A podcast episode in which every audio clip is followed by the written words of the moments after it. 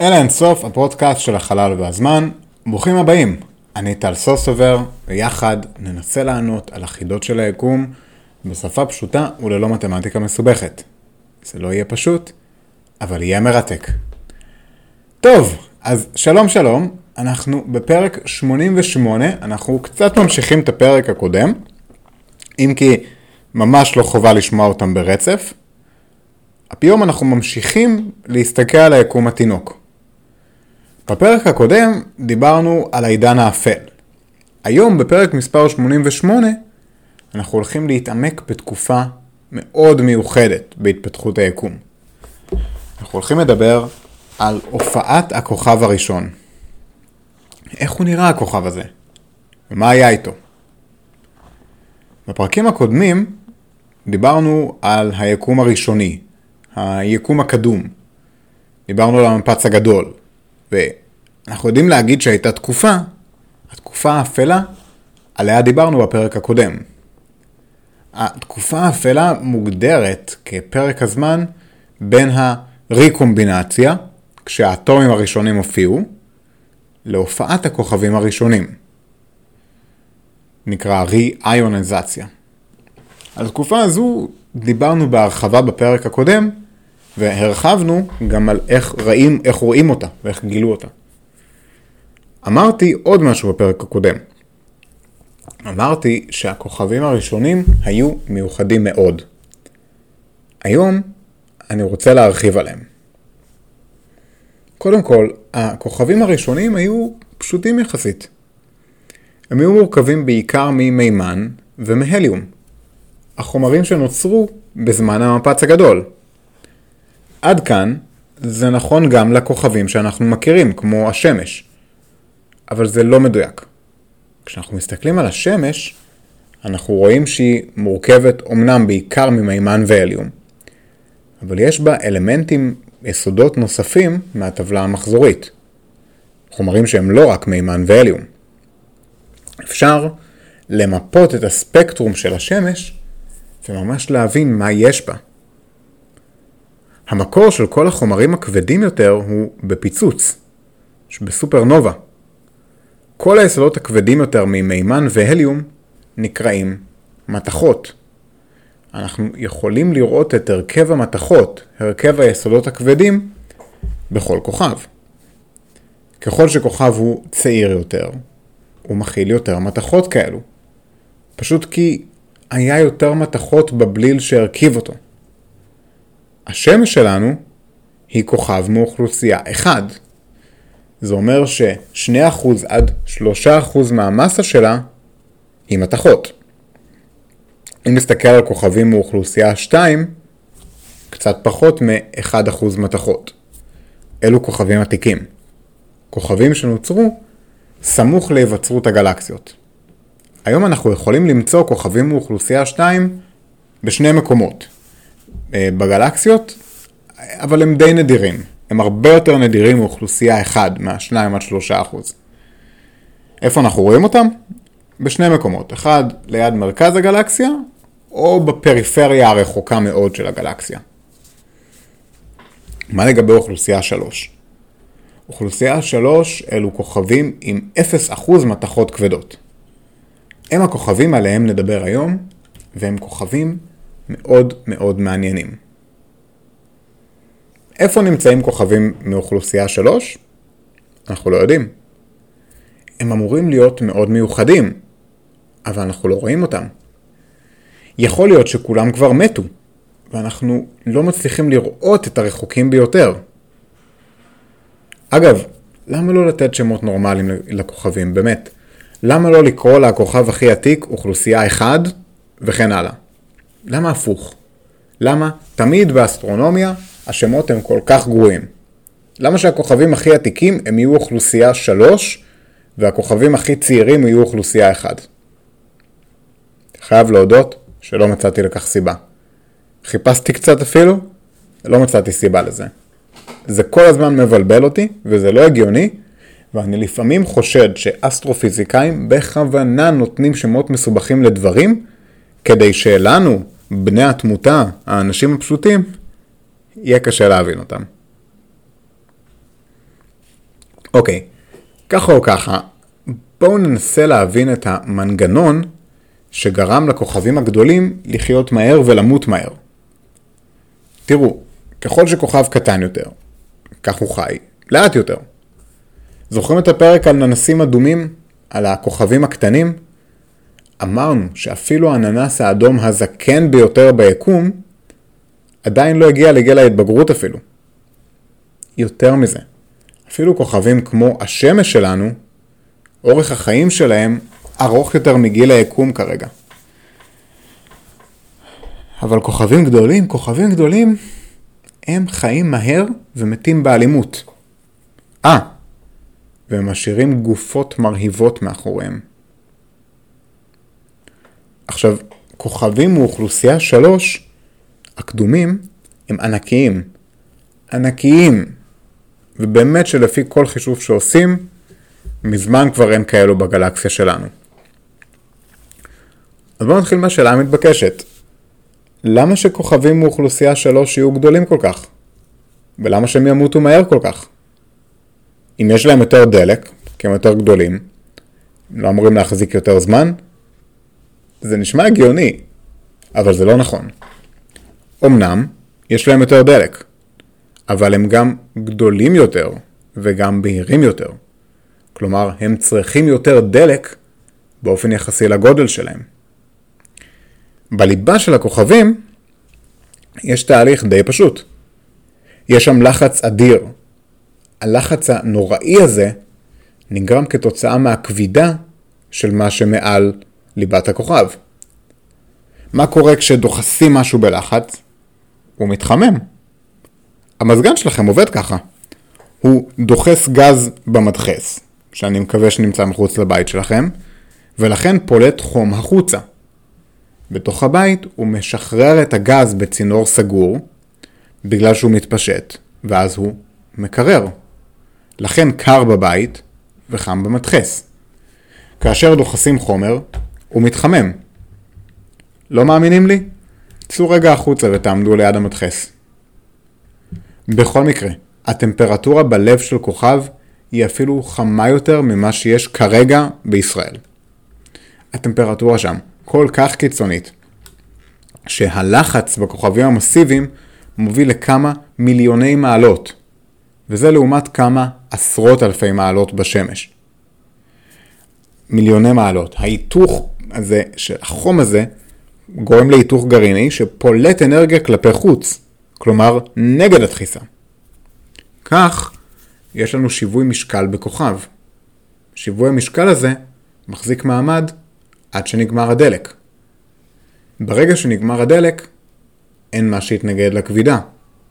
ואז הכוכב עצמו קורס פנימה, ויש לנו סופרנובה. פיצוץ אדיר מימדים. שימו לב, היתוך גרעיני קורה רק באזורים חמים, אבל בגלל שהשטח עם הדחיסה שמספיקה להיתוך גרעיני, בגלל שהשטח הזה פשוט גדול יותר בכוכב גדול יותר, כי יש לו יותר מסה, אז יש יותר שטח שמייצר אנרגיה. יש יותר ליבה. לכן, כוכב עם מסה של בערך פי 10 מהשמש, יהיה בהיר בערך פי עשרת אלפים מהשמש.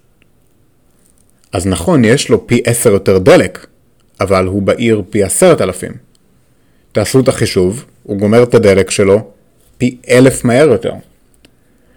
רק כעשרה מיליון שנים עבור כוכב כזה, לעומת אה, כוכב כזה שהוא פי עשר מגודל השמש.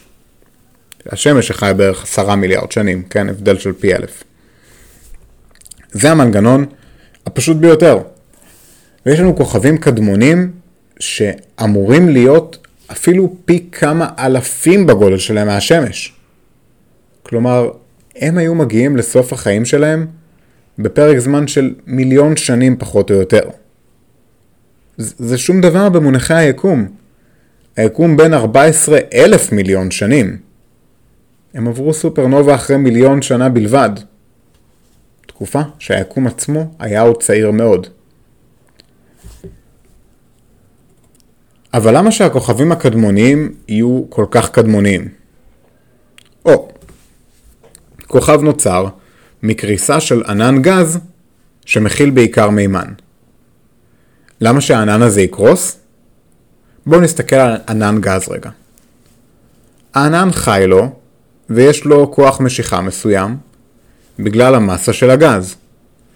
ככל שהענן הזה יותר חם, כך יש לו יותר אנרגיה. האנרגיה, כפי שהסברנו, דוחפת נגד הכבידה. הכבידה מנסה למעוך את ענן הגז לכוכב, אבל האנרגיה של החום של הענן מתנגדת לקריסה הזו. ככל שהענן חם יותר, צריך יותר חומר, צריך יותר ענן בשביל לדחוס אותו לכוכב. לכן, עננים חמים מחזיקים מעמד נגד הכבידה, והם לא הופכים לכוכב. בואו נסתכל על עננים בהרכבים שונים. מסתבר שאפילו אם מכניסים מעט יסודות כבדים יותר ממימן והליום, יש לנו אפקט קירור מהיר מאוד. ליסודות כבדים יש יותר אלקטרונים, שנהנים לקלוט, לקלוט את האנרגיה מהסביבה ולקפוץ לרמת אנרגיה גבוהה יותר, רק כדי לפלוט את האנרגיה החוצה בקרינה לאחר מכן. עננים כאלו, עם יסודות כבדים, ממירים אנרגיית חום מהסביבה של הענן לקרינה. אפשר לראות את החתימות של הפוטונים השונים לפי היסודות השונים. כך מדענים מסוגלים להסתכל על עננים בשמיים ולהבין מה ההרכב שלהם. אני אומר עננים בשמיים, עננים בחלל, כן? מבינים מה ההרכב שלהם לפי החתימה של הפוטונים שנפלטים מהם. אפשר למפות את היסודות שמרכיבים את העננים האלו. הפוטונים האלו נפלטו מהענן, והם לקחו איתם אנרגיה. בואו נסתכל על ענן גז ענק, שאין בו מתכות כבדות. ענן הגז הזה לא פולט כמעט קרינה החוצה. ענן הגז מתחיל לקרוס כתוצאה מכוח הכבידה שלו, אבל האנרגיה הפנימית מונעת את הקריסה. היא עוצרת את התהליך. לכן אנחנו מקבלים ענן דחוס יותר, אבל לא כוכב. צריך המון המון גז כדי להתגבר על האנרגיה הזו. והתוצאה היא שהענן כולו קורס לכוכב אחד. זה כי בלי שימוש בכל הגז שבענן, אין מספיק מסה להתגבר על האנרגיה שבמימן. בואו נסתכל רגע על ענן גז בגודל זה, רק שהפעם הוא עשיר במתכות כבדות. הענן הזה מתחיל לקרוס כתוצאה מכוח הכבידה שלו, תוך שהוא מקרין המון אנרגיה, בגלל המתכות הכבדות. עכשיו כמובן שתוך כדי הליך הקריסה עקב הכבידה, נוצר עוד חום, נוצרת עוד קרינה. הכוכב מקרין גם את זה. הענן קורס מהר יותר, כי האזורים מאבדים אנרגיה שיכלה בענן מימן טהור לשמש להתנגדות לכבידה. במקום זה, האנרגיה מוקרנת כלפי חוץ. לאזורים שונים בענן הגז אין יכולת להתנגד לכבידה כבר. התוצאה היא שהענן קורס באזורים שונים. כל אזור קורס על עצמו. שברירי העננים האלו קורסים על עצמם והופכים לכוכבים רבים, לא לכוכב אחד. זה בדיוק ההבדל. בענן מימן אין יסודות כבדים, אין מתכות, ולכן הוא קורס לכוכב ענק. כוכב הענק הזה חי מהר, ולאחר מכן קיבלנו סופרנובה עוצמתית במיוחד. הסופרנובות העוצמתיות האלו מהכוכבים הכבדים יצרו את היסודות הכבדים הראשונים ביקום. מכירים פחמן, חמצן, כן? הכל משם. בלי זה לא היה לנו את המורכבות של היסודות שמאפשרים לבנות מבנים כמו פלנטות או בני אדם. בלי זה לא היה לנו כימיה. אפילו יותר מזה, הסופרנובות השאירו אחריהן חורים שחורים. החורים השחורים האלו הלכו והתאחדו אחד עם השני. החורים השחורים האלו משכו עוד ועוד חומר. כמו שתיארנו בפרק הקודם, אשכולות של כוכבי ענק הפכו לאשכולות של חורים שחורים, שלאחר הסופרנובות הלכו והתאחדו לחורים שחורים על מסיביים. החורים השחורים האלו, במסה של מיליוני או אפילו מיליארדי מסות שמש, היו הבסיס לקוואזרים. הקוואזרים פלטו המון אור. את האור הזה אנחנו יכולים לראות, למדוד ולמפות. זה ראינו בשבוע שעבר. אבל איפה הכוכבים האלו? האם אנחנו יכולים להסתכל רחוק ליקום, כלומר אחורה בזמן, ולראות בגלקסיה מאוד מאוד מאוד רחוקה את הכוכבים האלו? צריך להבין את הבעייתיות כאן. להביט 13-13 מיליארד שנים אחורה בזמן, זה להביט המון המון המון למרחק. ככל שמשהו רחוק יותר, הוא קטן יותר. אנחנו יכולים לראות היווצרות של גלקסיות בשלבים המוקדמים של היקום, ואנחנו צריכים טלסקופים ענקיים בשביל לראות את הגלקסיות עצמן, שלא לדבר על כוכבים בודדים. עכשיו אני מזכיר שגלקסיה היא ריכוז של מיליארדי כוכבים, ואפילו אם מדובר על הכוכבים הגדולים ביותר שאפשר לדמיין, בשביל שהם ייצרו גלקסיה צריך מאות או אלפי כוכבים. על כן, בטכנולוגיה של היום, אנחנו עדיין לא יכולים לראות אור מבודל מתוך האור האחיד, העמום מאוד של הגלקסיות הרחוקות האלו. יותר מזה, בשביל להבין מה הרכב הגלקסיות, אנחנו צריכים למפות את הספקטרום של האור שנפלט מהן, ולהבין את החתימות של החומרים השונים שמרכיבים את הענן. זה גם כן לא פשוט. אנחנו לא מסוגלים לאסוף מספיק אור בשביל לעשות את הפעולה הזו. וכרגע המחקר מתעסק בעיקר במידול באמצעות סימולציות ומחשבים של אוכלוסיית הכוכבים. זאת על מנת להבין לאיזה אור אנחנו מצפים, ואז לבחון את זה מול האור שאנחנו רואים בפועל. האמת היא שבשנת 2018 הצליחו לראות סיגנלים כאלו מהכוכבים הראשונים מהיקום המוקדם. אפילו יותר מזה, הצליחו להסתכל על המיפוי הזה ולהבין גם דברים הקשורים לחידת החומר האפל. צפו על השבירה בטמפרטורה של הגלקסיות, והסטיות האלו, כאשר מסתכלים על תדרי אור מסוימים שאמורים להיפלט אלינו בשלב הזה, ולאור ההתרחבות של היקום, הצליחו לראות את הסטיות האלו באופן ברור מאוד. העבודה המסובכת כאן היא, היא בעיקר בחלק האמפירי. קשה מאוד למדוד את הגלים האלקטרומגנטיים בתדרים הכל כך ארוכים האלו. לכן בנו קולטן ענק במקום מאוד מאוד מבודד במדבר באוסטרליה. התוצאה שהם קיבלו שם היא זכר, עקבה למימן שקרס לכוכבים. על כך אין ספק. כלומר, הצליחו לקלוט שם את ההד של הכוכבים הראשונים. הבעיה היא שהתדרים שאנחנו מקבלים מצביעים על חומר קר מדי. הרבה יותר מדי קר. הקור הזה יכול להגיע בגלל התרחבות היקום, אבל זה גם נלקח בחשבון, או אולי בגלל המסע של הפוטונים, מסע נורא ארוך הם נחלשו, אבל גם את זה לקחו בחשבון. אז למה שהכוכבים האלה יהיו כל כך קרים? אנחנו לא יודעים. ברור לנו שהם לא היו כל כך קרים, אלא שמשהו קרה לקרינה בדרך. יכול להיות שהייתה לה אינטראקציה מסוימת עם חומר אפל. משהו שאנחנו לא מבינים, אבל מחקר שלו יאפשר לנו לא רק לראות את הכוכבים הקדומים ביותר, אלא אולי גם להבין חומר אפל. תראו, בשביל שחומר אפל יקרר קרינה, הוא צריך לעבור אינטראקציה עם קרינה. זה דבר שאנחנו לא חושבים שחומר אפל עושה. זה בדיוק הקטע של חומר אפל. הוא אפל.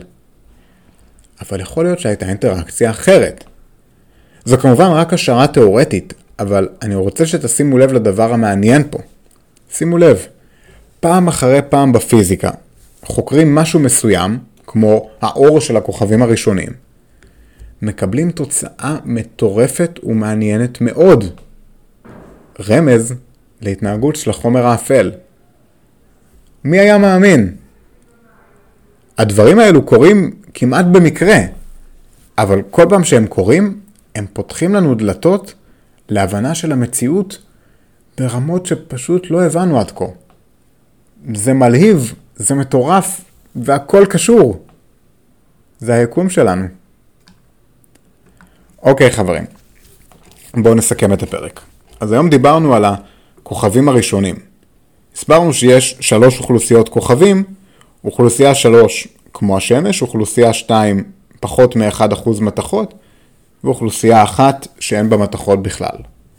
הכוכבים הראשונים היו כוכבים של אוכלוסייה אחת. בגלל המבנה של ענן המימן והעובדה שמימן לא פולט אה, אה, אנרגיה טוב, הרי שהדרך היחידה לגרום לקריסה שלו לכוכב, למרות ההתנגדות של הקרינה שלו נפלטת, אם לוקחים ענני מימן ענקיים. זה בעצם מוביל לכך שהכוכבים הראשונים הורכבו כמעט אך ורק ממימן, והיו ענקיים. ואז הם היו חמים מאוד. ואז הדלק שלהם נשרף מהר מאוד, והם התפוצצו בסופרנובות גדולות מאוד, שהובילו לבסיס לחורים שחורים העל-מסיביים, שהם הלב של כל הגלקסיות עד היום. עדיין לא ראינו ישירות את הכוכבים העצומים האלה, אבל כן יש עקבות שאנחנו מצליחים לראות. אחת מהעקבות האלו, שנמדדה באוסטרליה, מצביעה על כוכבים קרים מהצפוי. ואין לנו כל כך הסבר ללמה. אנחנו כן יודעים להגיד שהם לא באמת היו קרים כל כך, כי אחרת הם לא היו כוכבים. אבל יכול להיות שהסיבה שאנחנו תופסים את הקרינה שלהם כקרה, בגלל איזושהי אינטראקציה שהם עברו בדרך עם חומר אפל. והלקח או השיעור שאנחנו לוקחים מהפודקאסט הזה, מהפרק הזה היום, הוא שלפעמים כשאנחנו חוקרים משהו, כמו הכוכב הראשון ביקום, אנחנו מגלים דברים אחרים לגמרי. יוצאים לחפש אתונות ומוצאים מלוכה. מחפשים הד לכוכב הראשון, ואולי מתקדמים עוד צעד אחד להבנת החידה הגדולה, שהיא החומר האפל. זה מה שכיף ביקום שלנו. הכל, כולל אותנו, והכוכבים הראשונים, והאנרגיה האפלה והחומר האפל, הכל שייך לאותו היקום. הכל מתנהג, אנחנו, הכל מתנהג אותו דבר ואנחנו כולנו באותה הצגה ביחד. ואיזה מרתק זה שאפשר לחפש אתונות ולמצוא מלוכה. תודה רבה רבה לכם על ההקשבה. הפודקאסט של אלה אינסוף הוא יוזמה שלי להנגשת חקר החלל, הכוכבים הראשונים, הכוכבים השניים והשלישיים, שכמובן ממוספרים הפוך, לכולם ולכולן, ללא הבדל גיל, ידע מתמטי או כל הבדל אחר. סקרנות היא של כולנו. אני תמיד שמח לשמוע משוב ולקבל פידבק על הפרקים, וכן לענות על שאלות שלכם. ב note של הפרק תוכלו למצוא קישור גם לעמוד הפייסבוק שלנו וגם לאתרים השונים בהם אפשר להאזין לפודקאסטים שלנו. אנחנו זמינים, אגב, אם תהיתם, בכל ערוצי הפודקאסטים ובכל אתרי הפודקאסטים שאתם אוהבים, החל מ Apple Podcast, Google Podcast, Spotify, כל מקום בו אתם מאזינים לפודקאסטים. מאוד יעזור אם תיכנסו ותיתנו דירוג גבוה במקומות כמו Apple Podcast ו Spotify, והכי יעזור אם תספרו על הפודקאסט לחברים. פרק כמו זה לוקח כמה עשרות שעות של עבודת מחקר, הכנה, הקלטה ועריכה. והפודקאסטים האלו מוגשים לכם בחינם ומתוך מטרה אישית שלי להביא את חקר היקום לכולם ולכולן. אם אהבתם את הפרק, בבקשה שתפו עם חברים שלכם. שתפו עם הכוכב הראשון בחיים שלכם. אפשר עם הכוכבים הראשונים, זה בסדר. אז עד הפעם הבאה, ושוב, תודה רבה לכם על ההקשבה. שלכם, טל.